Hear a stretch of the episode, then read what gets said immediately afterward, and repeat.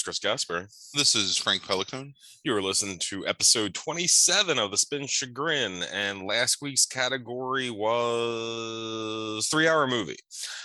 Um, so Frank, you want to go ahead and take over and explain to him um, uh, your um, failure? Right. So I watched a three-hour movie. A three-hour movie. Yeah. A three-hour movie. I watched it and number one, it took me two times like sitting through it because it was not a three hour movie. It was a three hour and 40 minute movie. So it was very long. Uh-huh. And I got to the end of it and I realized that I didn't really have anything fun to say about this fucking movie. Like I can talk about it and we'll talk about it after we do. Um, so spoiler alert, I texted Chris on Saturday and I said, you got to re-roll this shit because I can't talk about this three hour movie. And I'm not, not watching another three hour movie.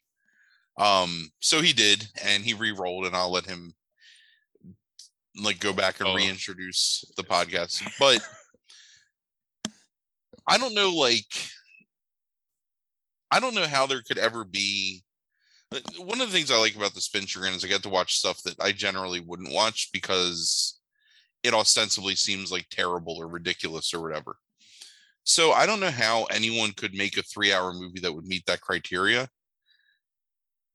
that wouldn't just be like nigh unwatchable. Because I watched some unwatchable shit, but it only lasts for like 82 minutes. You know, like that's that's a snack. Like this is 227 minutes or whatever this movie I watched, and it was um it was something else. So mm. so when you re-rolled, what did you roll? A Roger Corman movie. Much easier to find something that meets my criteria. Um, so I've seen a lot of Roger Corman movies in my life. Um, Roger Corman is one of my favorite um, Hollywood personalities, I guess, film creators. I'm not sure like what you would call it. Um, he's been a director, he's been a producer, he's been an executive producer, he's written screenplays. And this is a man that's made been responsible for you know well over like a thousand films um, and still actively is producing movies today. So i've seen a lot of them but obviously with like that wide of a um,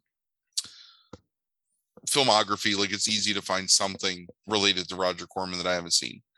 So i actually found a movie that i've wanted to watch for a couple years since i realized that it existed um, it was watchable and had never brought myself to do it uh, so today we're going to talk about an unreleased film from 1994, which is um, the independent version of the Fantastic Four. Mm.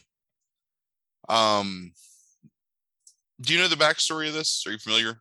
Uh, not really. No. I mean, I, I I read a little bit about it when um Arrested Development in that fourth season or whatever um, that was on Netflix kind of like was making fun of it a little bit and showed like a clip from it, but um, uh, I, I don't know a lot about it now. So, man named, I think his name is said Bernd Eichinger, uh, film like low budget film producer, had owned the rights for the Fantastic Four that he had bought from Marvel, and he was about to lose the rights in like '95, I think, or something. So in order to retain the rights, so he could sell them to someone else, he had to make a movie. So he got with Roger Corman, and they decided to make a low budget origin story for the Fantastic 4 mm-hmm. Um, it's not 100% like the origin story of the Fantastic Four, uh, but it's close enough. So basically, the movie opens with um, Victor Von Doom and uh, Reed Richards in college together. And Richards and Ben Grimm are college seniors and best friends and science majors, um, along with Doom. So Doom and Richards have this project that they're working on, and who knows what the fuck it is? It's some ridiculous like pseudoscience. Sure. Um, Richard lives in a boarding house that is run by uh, Mrs. Storm, who is the mother of Sue and Johnny Storm who are both children in this movie, like to start the movie. So mm-hmm. Sue Storm is like maybe say 10 years old or something like that. And Johnny Storm is like eight or nine years old. And Reed Richards, mind you, is like in his 20s because he's a PhD like graduate student. Right. So Reed and Victor decide there's this giant comet that's coming through the um, coming into Earth's orbit called Colossus, and they decide that they're going to use the Colossus to kind of power their experiment. But they really haven't tested anything, and they're not really ready for it. So of course, like something happens, and their project explodes, and Reed thinks that um, Victor is killed, and so 10 years passed. Okay. So now Reed is an established um, scientist working at the Baxter building with his, you know, best friend Ben Grimm. hmm And they learn that the Colossus is coming back around and they, you know, they've continued to do this project. So um, Reed has this gigantic diamond that's going to power this machine that's going to help them go into space and do something ridiculous with this comet. So Ben Grimm's like, you know what we need? We need a team. Oh, and then at one point, so he's like, we need a team. And he's like, you know who needs to be on our team? Sue Storm and Johnny Storm. And Reed's like, what?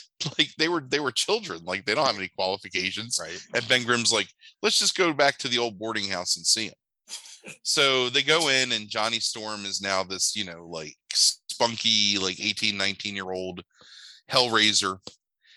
And um Reed is is like, oh, I don't know, you know, I don't know if you guys are right. And as soon as he starts to say it, sexy Sue Storm comes walking downstairs Mm. and she's like, Hi, Reed.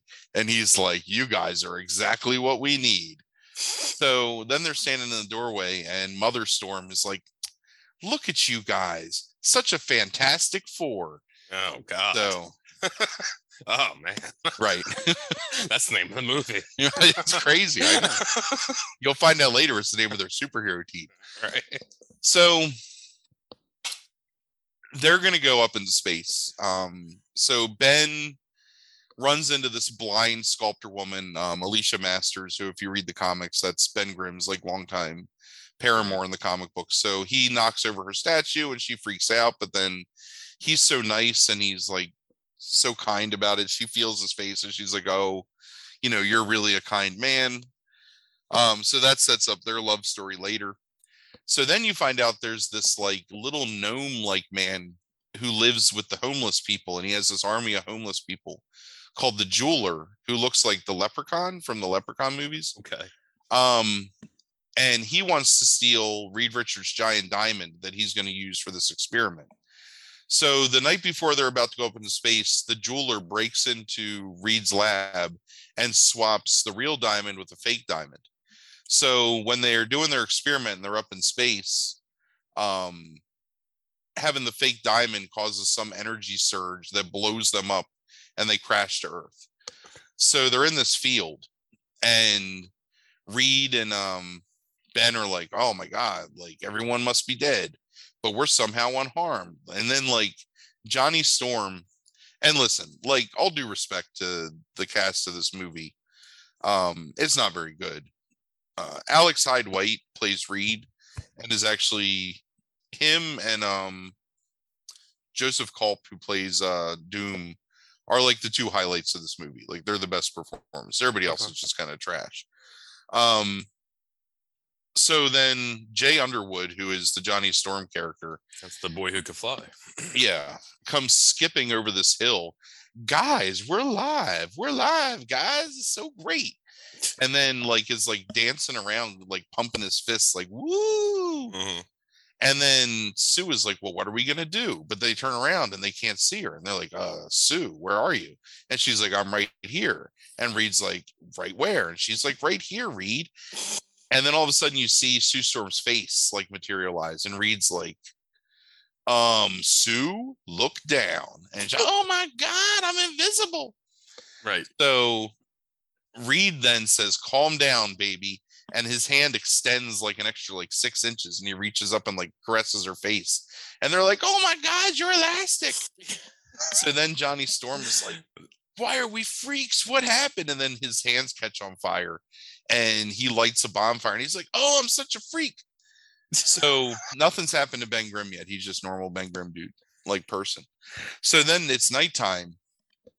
Um, they light off a couple of flares, and then all of a sudden it's nighttime, Uh-huh. and in the um in the dawning hours of the morning, because Reed's like, you know what we all need is a good nap.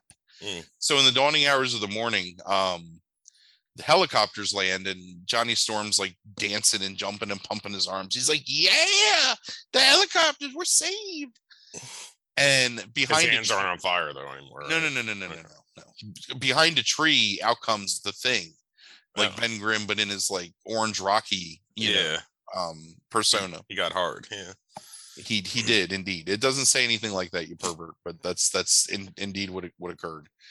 Um, so the army guys are like, "Oh, we got to shoot this freak," and Reed is like, "No, he's on our team." And the army guys are like, oh, "Okay, cool." So then there's a bunch of shots of Ben, and let me tell you, like for a movie that costs like no money to make, like the costuming is actually pretty decent. And they actually have some animatronics in his face, so when he talks, like his mouth like moves and he has like expression and stuff. Mhm. I mean, it's not like anything great or anything, but for 94 and for not costing anything, it's actually pretty impressive, like what they did. So they take the um, Fantastic Four back and they put them in containment because they're obviously um, infected with something that they don't talk about because um, they need to do tests on them. So Ben Grimm is all really upset because he's a monster and how is anyone going to love him like looking the way he does.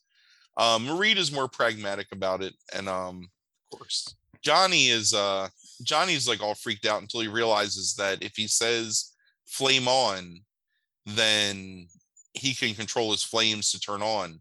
But then if he says flame off, like they'll turn off. So you get What?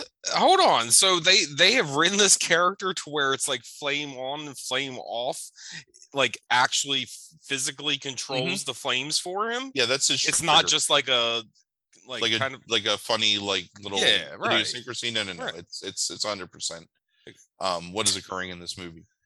So then Sue realizes that she can just somehow control her powers, and you don't like it. It just happens, right? It's like it's like the clapper, you know. I mean, Right. around that time, so it makes sense. Um, so Ben like can't reconcile himself with the idea that he's going to be a thing. So Ben runs away.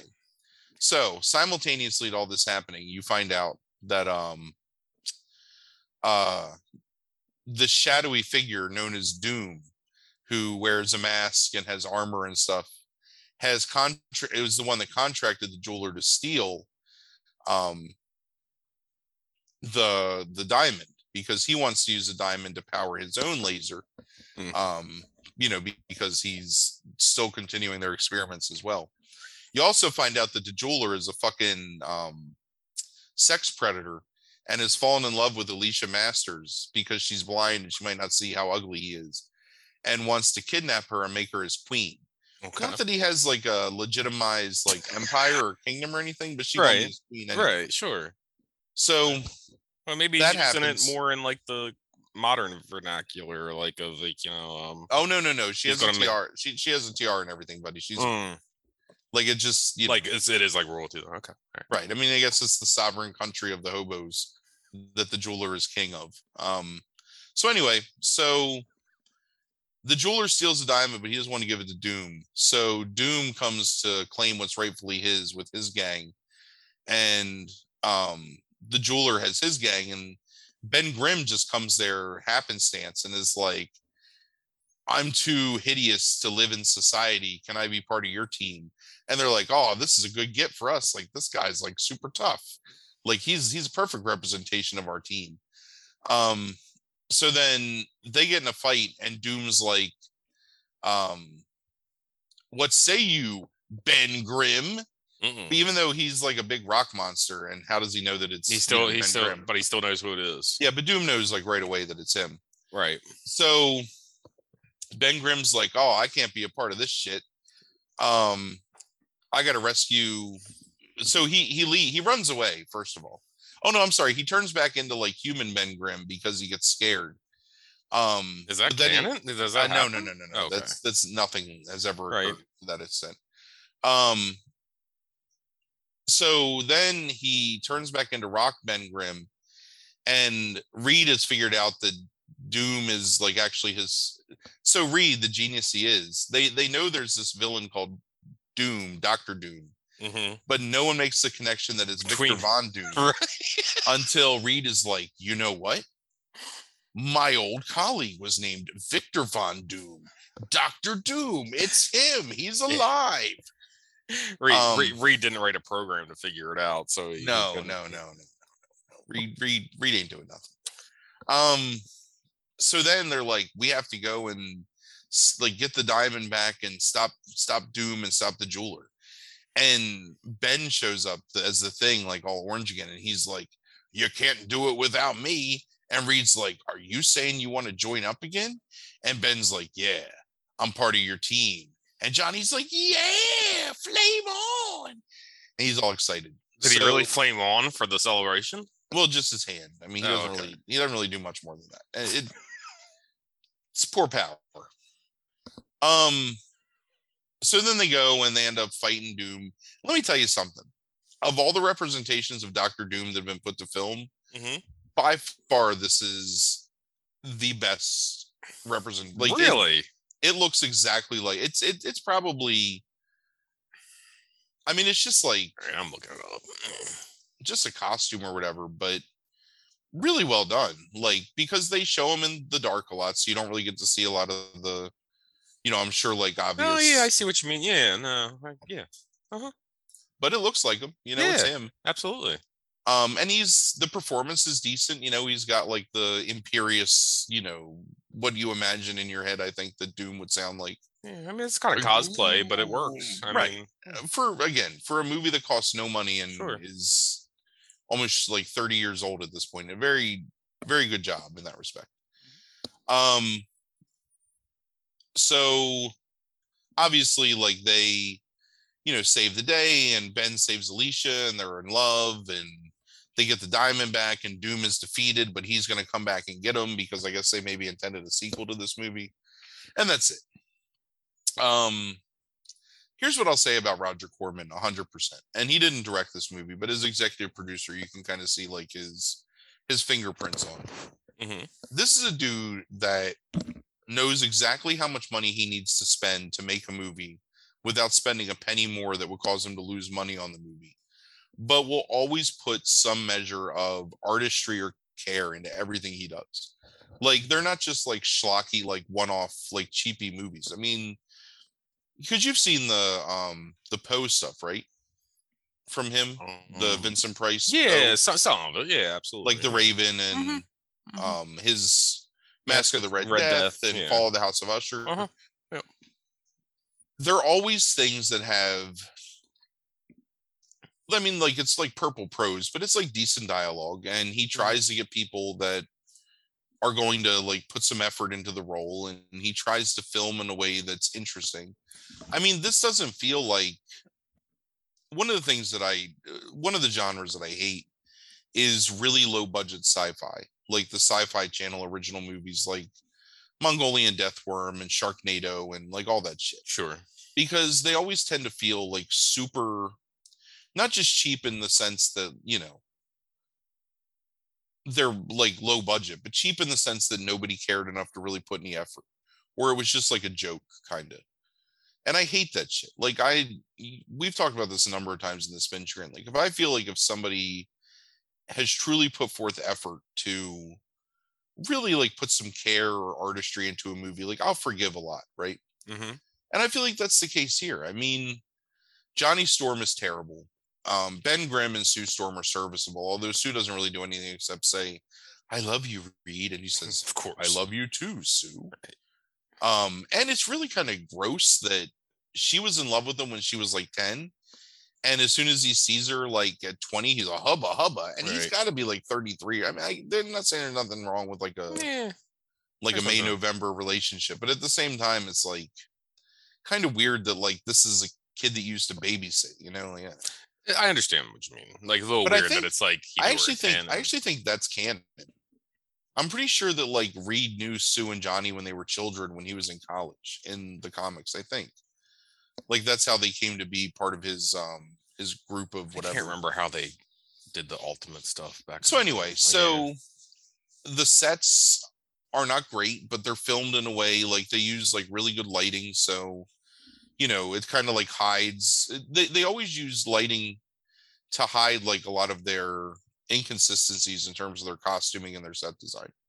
And ultimately, like it works kind of, you know, and it's if they would have had like maybe a couple hundred thousand dollars more in 94 to Mhm. really do some good special effects and really put some like effort into the costuming and make the thing a little more like imposing, you know, with like a better costume and um maybe had like more money to hire a better writer to like write the script. I actually think this would have been a really good movie. It definitely is a better movie than the other two Fantastic Four movies, like by far.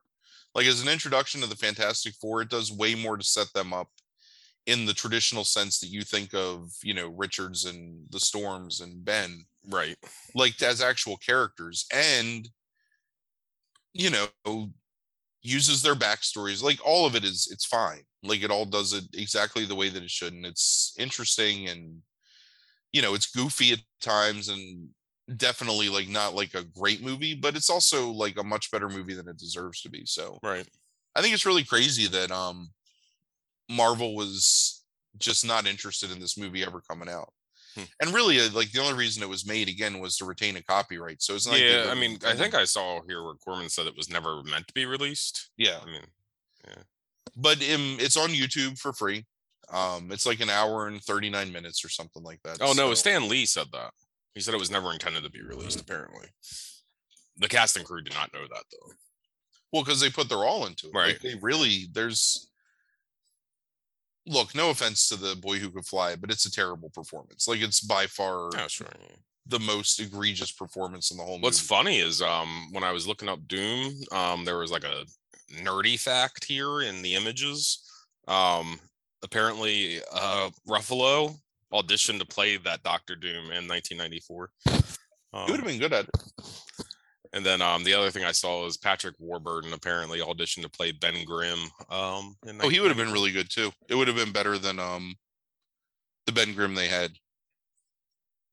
Um because he's he's okay. Like that that performance is okay. Um the guy that plays reed um is actually like puts a lot into it and is i think the best part of the film him and doom and the guy that plays the jeweler um is pretty decent too in the sense that like um you know he just like trying to make him somewhat sympathetic character where he's just a guy who by circumstance like you know lives in a van down by the river and right. Yeah. So yeah so much better than i thought it would be um it was something where i remember reading about it in wizard magazine um you know in whatever 93 when it was under production um but yeah i was actually pretty pretty happy to finally be able to see it Hmm. so Cool. Where was that at? Do you know? it's just on youtube it's free Oh, okay. Gotcha. because you there's you can't release it but Mm, there's no like copyright on it either Gotcha. so it's never going to get taken down but, but it's also you know like never going to be released officially so it's just right. That makes sense. Yeah. Huh. All right. Well, I mean, look, I mean, you already talked about it. Yeah, those Fantastic Four movies are terrible. Um, we're in agreement there.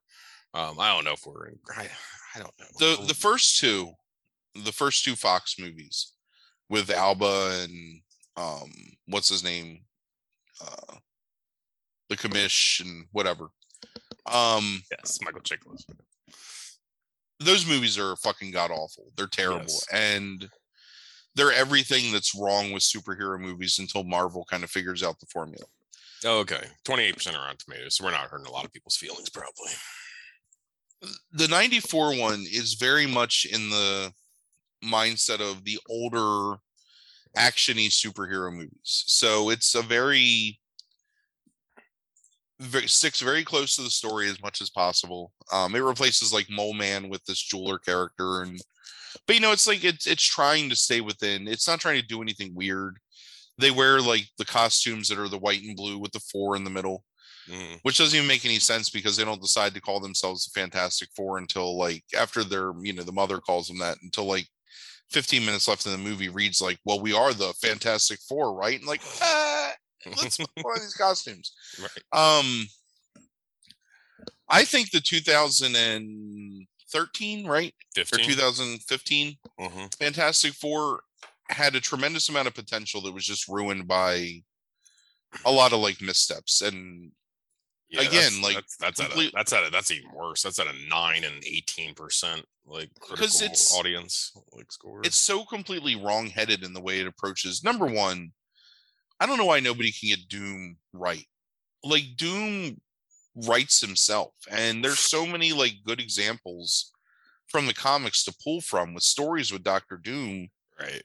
you know just fucking like that's what makes that's why marvel is so successful because marvel takes the best stories from you know a hundred or 80 years of friggin' comic books hmm and just like liberally plucks from them to take the stuff that's the coolest or the most interesting and then you know they just go with it God, I hate. I I never seen that 2015 one. Ben looks terrible in that fucking movie. Jesus. look everything looks terrible in that movie it's Yeah. awful but the problem is is that there's some really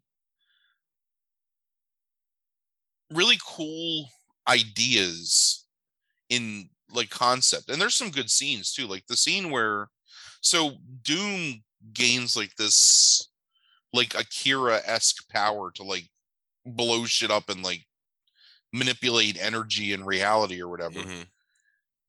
and it's so fucking dumb like it doesn't make any sense Right. but I'll watch it at some point. Um, it like it's it's I can't what, what what's that director's name? Um Josh Trank. Yeah, Trank.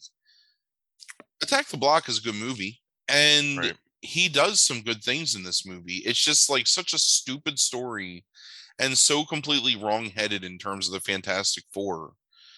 It's that problem that and Marvel movies suffer suffer from this too, where it's like just you've got these villains just use this huge swath of like Marvel villains that have existed for, you know, whatever, 70 Yeah. years. You don't got to make up like that Doom is infected by particles from this crazy ass like slime planet. Yeah. Like it's just so dumb. And then he's like, I'm going to destroy everything. Like, no, that's not what Doctor Doom is doing, you Right, yeah. doofuses. Like Doctor Doom is an aristocratic asshole who gets disfigured in a lab incident and then becomes the ruler of a frigging like autocratic country where he's the despot that actually cares about his people. There's your mm-hmm. story. And then you somehow something happens with the Fantastic Four, blah blah blah. Right. You don't got to make him some weird ass like metal face mutant or whatever. Like it doesn't even make any sense. Sure. So anyway, so if you I mean, have, you're, you're gonna you're gonna get a good Doom here in the next like three or four years, probably. oh yeah, Like, definitely. Um, Did you hear? Did you hear about the Howard Stern like the the the clickbait on the Howard Stern news as Doctor Doom? no, I heard Howard Stern wants to run for president though. Oh, um, well, oh shit, he wants to run for president. He's playing Doctor Doom. Like, um, yeah, it got like leaked like somehow that he was like involved like in playing Doctor Doom, and apparently he's doing a voice for some I think animated like thing. But people were trying to like clickbait it as he as if he were cast as um Doctor Doom in the Marvel like MCU stuff. Just I mean, out. that's ridiculous, but Yes. It was just funny. Um, it, just, it just broke the other day. so look, if I'm not going to say this is a great movie, but if you've got like time to kill and you have any interest in kind of like the history of abandoned films or unreleased films, I mean, it's it's kind of cool to watch a movie that's never been officially released in in theaters and it was never meant to be seen and for a long time was almost like a myth in terms of the fact that you know you could find like bootleg com- copies at conventions um this is not like a good transfer or anything because there's no official transfer to the movie, but it's worth watching if you enjoy like the characters and you, you know, have like a little bit of time to kill. Yeah. So So was a chagrin score to give that? it's like a four. I mean, it's not a great movie, but it was fun to watch and I enjoyed it. And I definitely appreciated all the effort that went into it um, on the parts of the cast and the, you know, creators and stuff. Yeah. So You have any ideas on who should play Doom?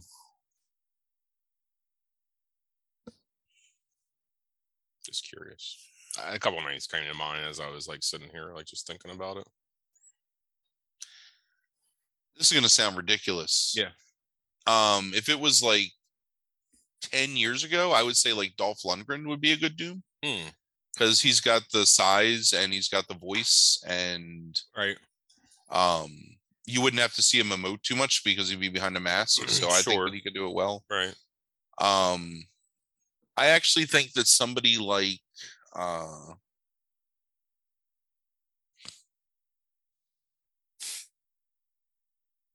This is another ridiculous one, but I wouldn't mind seeing like Idris Elba play Doctor Doom because there's another voice that could just like like that's what you because it doesn't really matter in terms of Their look. what they look Yeah. like. It matters their size Yeah. and their ability to like speak in this Sure. like if you want them to be behind the in in the actual outfit or costume or whatever. 100% you cannot do Doctor Doom without putting him in that outfit. I mean, it's iconic. It's easy. Oh, I understand. No, no, no, no. What I'm saying is that like somebody, another actor could do that. Like just like they have done stuff before where somebody else is in the outfit and somebody else doing the voice. You know? and Yeah, I would prefer for the same person I think it works best it. that way. because then like the physical emoting um rings true with like the voice and stuff and you don't have any like disconnect there. Yeah. I mean, you can get away with it with Vader because Vader is so like Yeah.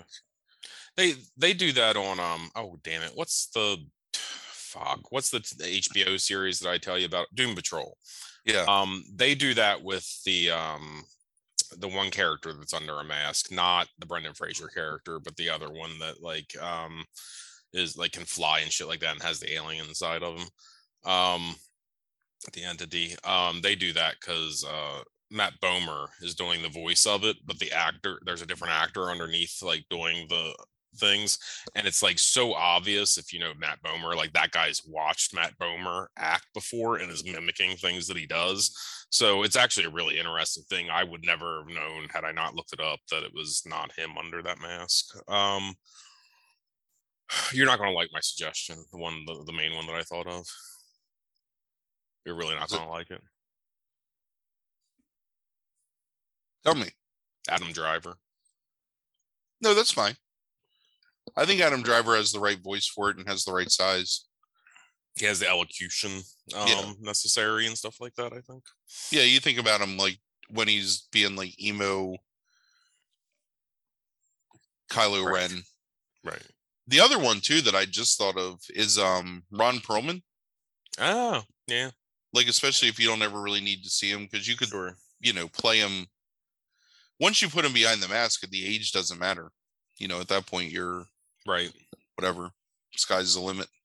Yeah i mean um if you're going to do stuff with an origin story where it's like you're going to see him as victor von doom at some point like i mean again you could hide it if you wanted to but it's like you know you probably want somebody that comparable like in age like in their like 40s or something like that to who i'm assuming what's his face is going to play continue to play reed so um yeah i don't know How'd you get um? Who else No, I was just thinking about the rest of the the cast. Oh. You can get Chris Evans to come back and play Johnny Storm again. Just play all the characters. Um, That's actually to me one of the funnier things, and uh, one of the funnier like current memes is um, how can John Krasinski play two characters in the Marvel universe, and it shows um, uh, the Asian guy that plays in that one episode when Jim and Pam convinced Dwight that um, Jim is actually Asian. Have you ever seen that? oh, Yes, I had.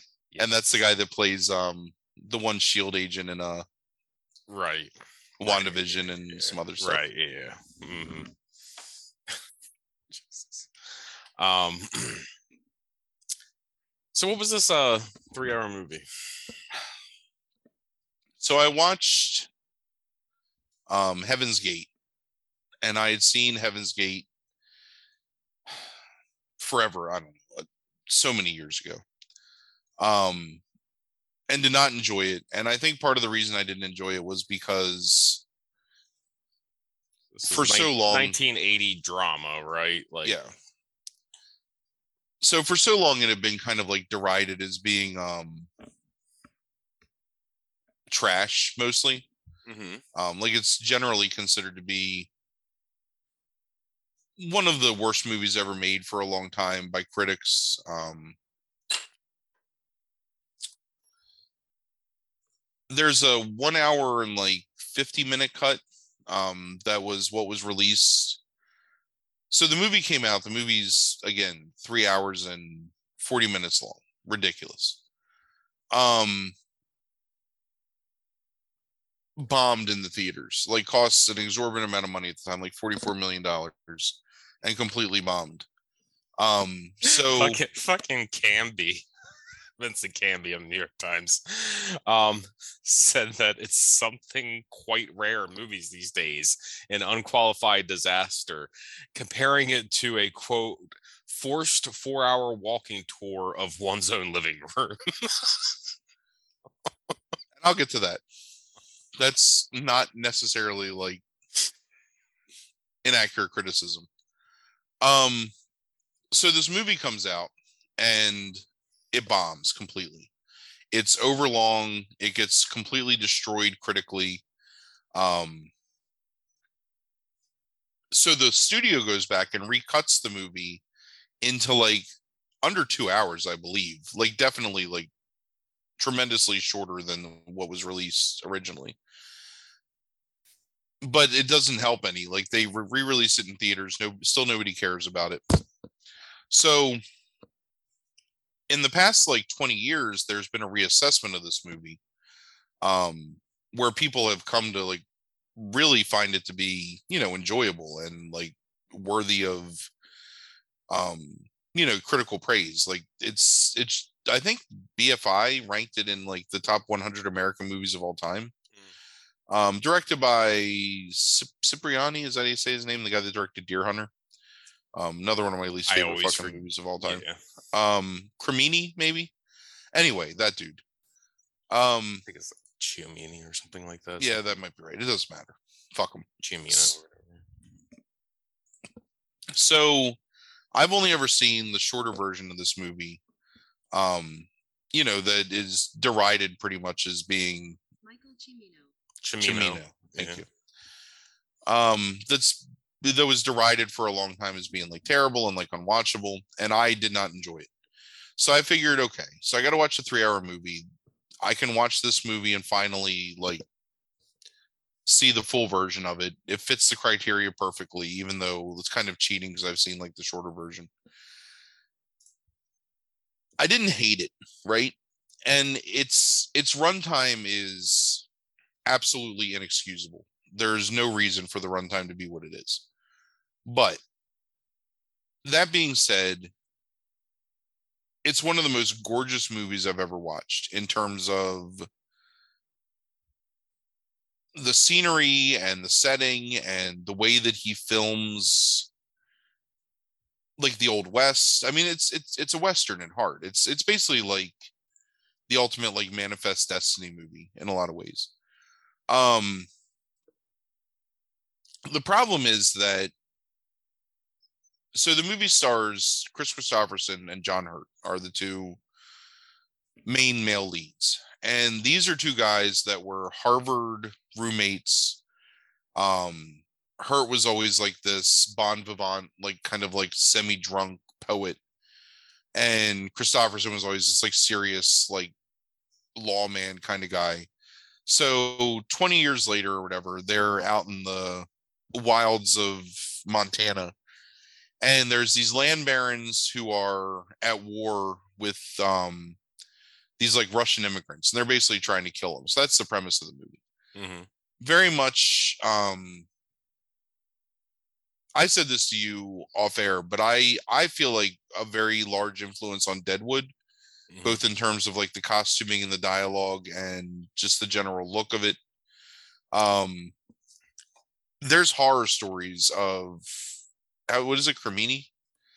Um on set where like they he forced them to build these like sets from scratch and there was one point where he was looking at the street and he was like oh this street isn't wide enough. And they were like, okay, well, you know, if we need to widen the street, we can take down one side of the sets and then rebuild them like X number of feet away, like six feet further out. And he said, no, you need to tear down both sides of the set and build one side three feet further this way and one side three feet further that way.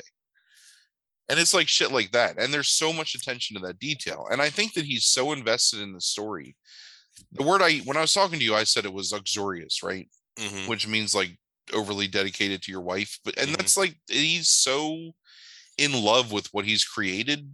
Mhm. It's not even self indulgent. It's like precious. Like he, I mean, there are so many fucking scenes in this movie that last like 15 minutes of a bunch of unwashed fucking like Ukrainians or whatever dancing jigs and shit and like hooting and hollering. and- Right. So fuck. So Joe Queenan, um, wrote a book that I really like from the '90s called Balsamic Dreams. Um, he, he reviewed this movie and said that this is this is he's called the worst movie that had been made up until the time of like that it came out and said this is a movie that destroyed the director's career. This is a movie that lost so much money it literally drove a major american studio out of business. This is a movie about harvard educated gunslingers who face off against eastern european sodbusters in an epic struggle for the soul of america. This is a movie that stars isabel huppert as a gun-toting cowgirl uh, shotgun toting cowgirl. This is a movie in which jeff bridges pukes while mounted on roller skates. I want to hear about that. This is a movie that has five minutes of uninterrupted fiddle playing by a fiddler who is also mounted on roller skates. Yeah. This is a movie that defies belief. That was like his, his major comment on the. Yeah, the fid he said five minutes for the fiddler. Yeah. Dude, it's like 12 minutes.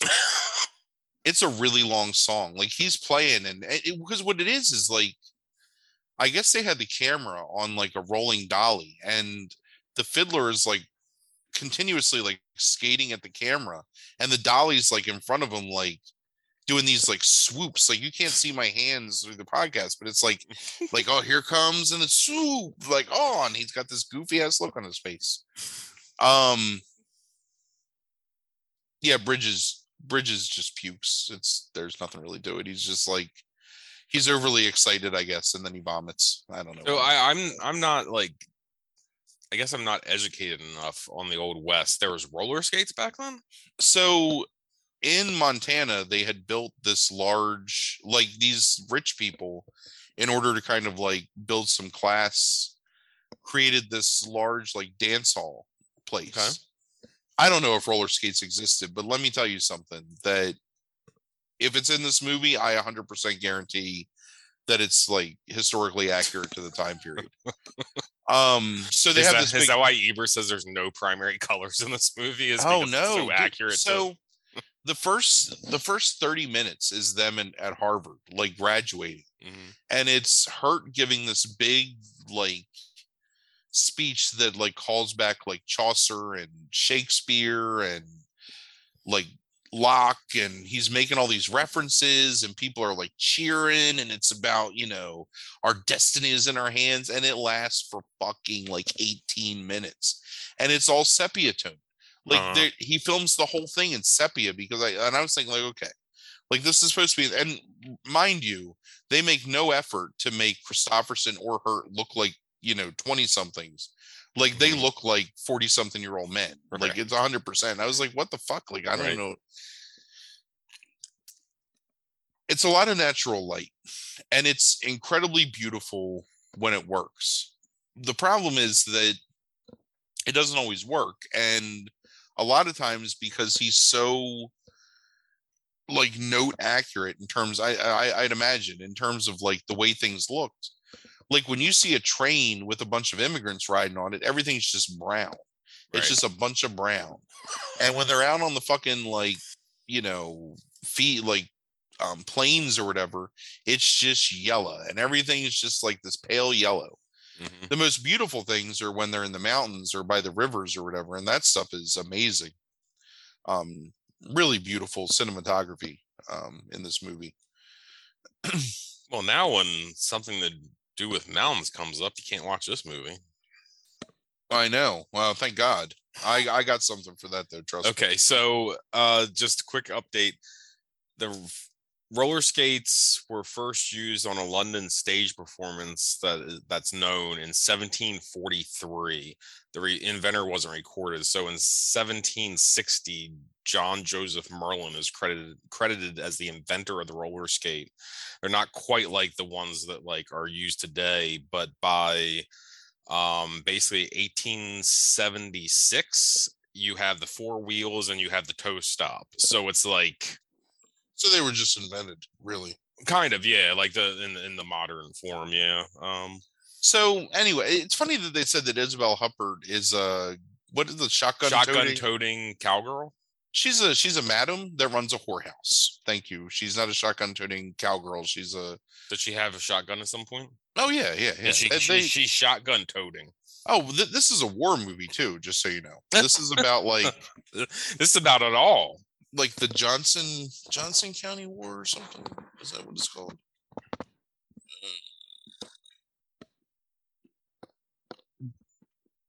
Yeah, Johnson County War.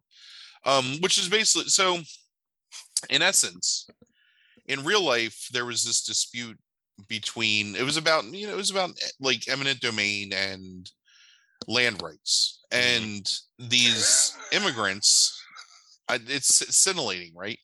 right that's all i can think is like this is exact this is like episode one of star wars like where everybody just wants to see Right. It's like about like you know j- like Taxation and shit. yeah right like trade trade like So. Sam Waterston plays this guy Canton, who's a slimy fuck, who basically wants to hire mercenaries to murder all these like leaders of these immigrant groups so that people will get scared and leave. sam, so- sam waterston the movie about eminent domain that is Right. Right. I I honestly think it's more of a movie about manifest destiny, if if we're being like Sure. you know nitpicky. But anyway, i'm just fucking with you at this point like there's also a lot at of like really violent animal death in this movie too. I would warn you. mm, um to the point where this movie is the reason why the American Humane Association um is on set for any movie that uses animals and why you Hmm. have the disclaimer Jesus. that no animals were harmed during the filming because they got sued because this horse breeder let their Arabian horse like be used for this movie and they fucking blew it up with dynamite or something what the fuck Yeah. Dude, he was crazy. There's like a legitimate cockfight in this movie. There's a cockfight in this movie that lasts for like, like eight minutes. does chimino like work after this Uh, he does a couple things, but not really. i'll Yeah. look it up Alright. Um, and everything just it goes on forever, and it's like there's no point. Like I don't know what I was talking to you about the other day about how like something we were we were talking about some movie, and I said that it's just like you could take this out and this out, and it would still be a fine movie because it serves no purpose. Like maybe it was a TV show or something, but anyway, we were talking about something. That's exactly the case here. Like you could take I don't remember what I hated about the cut. And I think maybe I was just being a pretentious snob because I used to read a lot of critics when I was younger Mhm. and saying like, "Oh, well, you know, um oh, this movie's one of the worst movies ever made." Fuh, fuh, fuh.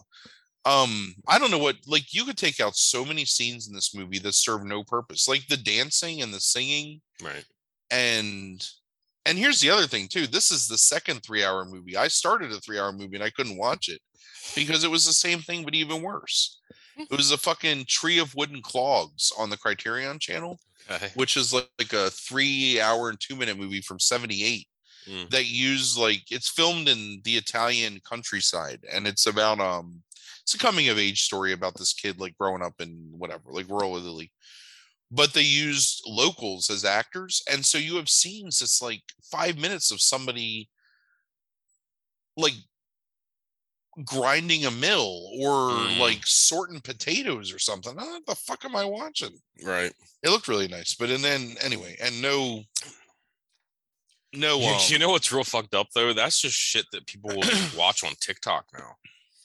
It's just like somebody like doing something like that. so like, it's fine so if somebody's doing it for like you know a minute and a half i can take it like Right. i'll watch it Right. when it's three hours of that and this movie oh man and you know what the shame of it is is like listen to this fucking cast it has kris kristofferson christopher walken John Hurt, Sam Waterston, Brad Dourif, Isabel Huppert, Oh, what the Joseph Cotten, Jeff So- you got all robotic, Frank. I don't know what's happening here. I don't know. either. Can you hear me now? Yeah, Am I still a robot? yeah, you're still a robot. Okay, we're back with normal Frank, not sound like a robot now. I stopped it just to fix so we can fix it. Go ahead, Frank. I'm gonna go back. oh, Oh, now now you got a fraud. right now I'm dead. so Kris Kristofferson, Christopher Walken, John Hurt, Sam Waterston, Brad Dourif, Isabel Huppert, Joseph Cotten, Jeff Bridges, Mickey Rourke, Geoffrey Lewis. I mean, there's like right. it's a great cast. There's really great performances in it. The chemistry between Kristofferson and Huppert is actually really good, even though it's kind of weird because he's a grizzled old man. But Mhm. apparently, like John Hurt had so much free time that he went and filmed Elephant Man, like in between takes on this movie, and that's not even a joke. Like he was able to leave Montana, go film Elephant Man, and come back before they needed him again for a scene Right. because there was so much delay. Yeah. And this is where um Kristofferson started like really like playing music because he had so much time on set. And they had this like these, you know, musicians that they had on retainer for scenes that they would just sit there for like every day. They wouldn't let him leave. So he started playing music with them and it's where he like really like honed his skills as a performer. So it's I don't know. It 100% I think is the reason why you see much less creator controlled long form films you know like you don't have as many um like um what is it fucking uh, dr zhivago or hmm um and they, it's just it, it shortens up and there's many the number of directors that are given carte blanche because it's him and it's also um uh, what's his name is the other guy that's kind of credited with um uh destroying like the director hal ashby is the other one because he was such an asshole. So like these guys who were just so precious about their ideas and stuff with no oversight and like 100% like carte blanche editorial control. Movies just aren't for them you know what i mean? Like a movie needs to be something that has immediacy and has intrigue and can draw your interest and it's like that fucker that did the um what is it drive my car or whatever it's called that movie that was nominated for an oscar Oh last yeah. year Uh-huh. Yeah. like he's got like a five and a half hour movie that's Right. apparently like one of the most like boring ass things ever and has like Mm. almost no action in it and it's like Right. that's the kind of people that should not be making movies and i made this point to you and i don't know if this is provable or whatever but i wonder if that is what kind of drove certain people into making like long form television instead of going into movies like people like david simon and david chase and Right. um you know people the people behind the sopranos and the wire and deadwood and even stuff like um carlton cuse and whatever like doing lost you know the, you can tell you can spread a story over fucking you know 100 hours of television or 60 hours of television or whatever and tell whatever you want and it doesn't matter because you know no one's going to have to be forced to sit there and watch it in one sitting although anymore with like streaming services that's just what we do anyway i guess but Right. um i would never suggest anyone watch this movie honestly um even though i think it's a beautiful movie and there was a lot of things that i was impressed with in it like it's just not worth your time like it's it's so long and it's so and i i don't understand how where this reassessment came from because it's like maybe some kind of like almost you know mea culpa to the dude because he got destroyed and people like deer hunter for some reason but Um, do you know when that reassessment started taking place? sometime in the By any chance? 2000s i think i think Yeah. it was i think it's the bfi top 100 american films so that might be in the late 90s somewhere Yeah. um late 90s early 2000s would be my guess i don't feel like looking it up Right. anymore, Yeah. but- Okay. Yeah. So uh, April 2011, London Time Out selected Heaven's Gate's 12th greatest Western of all time. Um, Scorsese, there's no date on that when he said it was an over had overlooked virtues. Uh, 2003 apparently. Uh, let's see, 2012 is when it was released to soak up acclaim as the director's cut. Um, I mean, here's the thing: is that it does have some really great elements to it. Like, and it truly, truly did not deserve the amount of like vitriol that it received just mhm, because it was people piling on. You know what I mean? It's Right. like one of those things where there's like how everyone said how great fucking King Kong was until like people actually like were out of range of somebody else had seen it. I was like, man, that movie shit. Right. Which is why like nobody cares about that movie anymore. This is Mhm. the opposite of that, where Sure. like so many critics were like immediately, you know, bashing this movie that everybody just felt like bashing this movie was Yeah. the thing to do. And it's it's unwarranted. But it also isn't a good movie. Sure. You know, it's it's way too long. It's way too boring at points. Um, it's not a good western. Like that's a really bad assessment because it doesn't have enough interest or pacing or action to be a good western. Um, and honestly, like the animal death is um is pretty terrible in Right. this movie, honestly. So he ends up doing he does another movie the same oh no, he just co-writes that. Um directorial wise, he does a movie in 85 called The Year of the Dragon. Have you ever seen that? Um don't know. Mick- I- Mickey Rourke. Um, I feel like I've seen it 'cause I, I saw the Mickey Rourke thing and I was like, I think Yeah. I've seen this movie. and then the Sicilian, that sounds really funny actually. Like Christopher Lambert is um some sort of like mobster in a based on a Mario Puzo novel. well, if Lambert's doing it, it's got to be good. Yeah, and then Desperate Hours also it's a neo noir that I'm not familiar with whatsoever. Um starring uh, Mickey Rourke um and Anthony Hopkins and Mimi Rogers. Um and then um he does the Sun Chaser, which I have seen, oddly enough, and is one of the worst fucking movies I've ever seen in my entire Nice. life. Um, absolutely goddamn terrible with uh, Woody Harrelson and Jon Seda. Um, where Jon Seda plays this like really like uh stereotype portrayal of um of this like carjacker. Um, Sounds like that. amazing. Yeah. Um yeah. He's half Navajo. Um and he discovers that he has one or two months to live and decides to like escape like, you know, Oh yeah, yeah, I know that yeah, movie. and he like carjacks basically like Woody Harrelson and yeah, that movie's trash. and then they like bond and shit. um awful.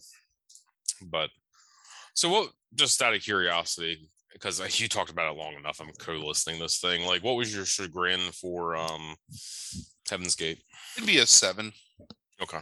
I mean, I didn't like absolutely hate it, and there were things I really liked about it, but Yeah. I very much was not happy watching this movie for long stretches of time. Yeah, that makes sense. All right, so let's go ahead and spin this wheel uh, for the week and share the screen, share sound.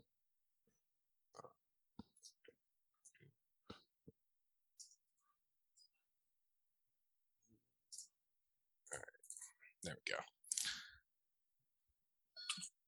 we go.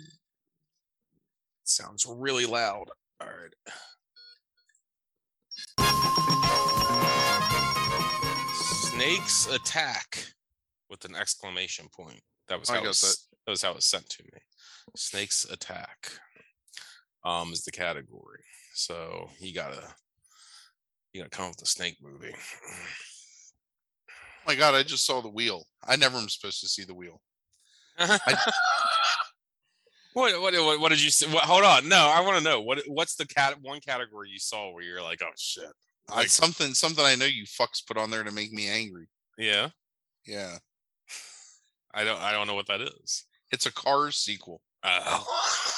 yeah, it's because it doesn't have enough words. Um, I realized when I was making the wheel that I just had to like add extra words to the category to make it smaller. So if you saw it, you would never be able to actually see it. But I didn't do that with the car sequel. so that's on the wheel. Motherfucker. There's worse shit than that, I think. What, it- what I've already forgotten what this category is. Snakes attack. Snakes, snakes on a plane.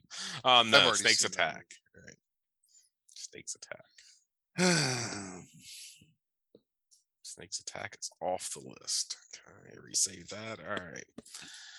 This was your category, man. Whatever. I know, I know what movie it's gonna be. It's Uh, fine. uh, what? You have movies like decided for all these categories that you picked already, haven't you? well, You already right. knew. Okay. I mean, I at least had an idea. Right. There's actually there's actually three movies that could fit in here that I've never seen before, so we'll figure out which one it's gonna be. I need to like just slightly tweak a couple of your categories to like further specify like at least like two of them. Um just just so it's like you have to like be thrown off or justify in some way whatever you have picked for it. Don't we feel like that's kind of cheating in a way, though? You know? We like you mean the royal we like Yeah. yeah. I I mean, uh, the royal we definitely feels like it's cheating. I um because I was just looking at jungle antics and it's like how can I redefine jungle antics um to like force you to watch like um uh whatever that fucking Tom Holland like video game adaptation is that comes out Uncharted? yeah, Uncharted next week. I think comes out on Netflix. It's like, how can I like adjust jungle antics to get you to watch like Uncharted? Why would you want me to watch Uncharted? I You think it would be hilarious. You're gonna watch Uncharted anyway. Because you're such a fucking Uncharted mark. That's look, it's true that I'll probably end up watching that, just like I will eventually end up watching The Man from Toronto, um, or whatever the fuck else comes out like that is like topping the list and is looks really bad. Um, I'm a, I'm a sucker for that. Like, let me watch Ryan Reynolds and The Rock. You know, I mean, um, so I will watch it, but it, like this movie looks terrible, like compared to the video games. Do you deny that you're a dead or al- uh, that you're a um dead No, or I'm an un- dead or that you're an Uncharted mark? I am an Uncharted mark, um, but I do not think this these movies look good. What is good is the 15 minute like little like um thing they put together that's on YouTube with Nathan Fillion um playing uh Nathan Drake. Um like that was like done like 5 years ago or something like that. Um that's really cool. Um because he's like the perfect person to actually like play that character. Um because he's like, you know, in his 40s or something and not like 23 years old. Um fucking Marky Mark playing fucking Sully. Fucking ridiculous. See, I've never played those games, so I don't care. So What you played? You played one, I played the first one and I hated it. I remember you playing the second one because I remember Okay, maybe I played the second one and I hated it. I played one of them and I hated it, but I've only played one. you you you did the one with the airplane, right? I did the one where the opening set piece is you climbing up a bunch of crates like into a plane. Yeah, yeah, yeah that's that's that's Yeah. one. yeah, yeah. Fucking hated I remember, I remember you. I, yeah, I remember you like talking about the plane. Yeah, and I thought you were talking about this other plane thing, and you were like, "No, no, no!" You were talking about the beginning, and it's like, "Oh, well, the, oh, there's another plane thing," and you're like, "Jesus!" you were like really upset by the act fact that there was another plane sequence. I'm still Oh. upset. I don't ever want to play those games again. yeah, yeah, they're not your thing. They're not my thing. No. They shouldn't be anybody's thing. Of course, they can be somebody's thing, just not mine. All right. So next week we will do Snakes Attack. You already have your movie figured out because you've like rigged the wheel in, Mhm. in your favor. Um this is why like you don't like actually f- like end up like um wanting to do the categories that aren't your categories because you don't you have to figure out what you A three-hour movie is not an interesting category. That's that's a bad I category. don't know. You you just talked about it for about like you know like 25 minutes. I thought it was pretty Eh. interesting hear. I didn't think it was interesting, and I had to sit through it. Everything's more interesting in hindsight when you don't have to deal with it. All That's right. why people like history. You know, nobody wants to live through war, but everybody wants to talk about how awesome it is like hundred years later. Mm, that's true. All right, so we'll be back next week with a snake movie or some shit like with from Frank. So thanks for listening, everybody. Deuces.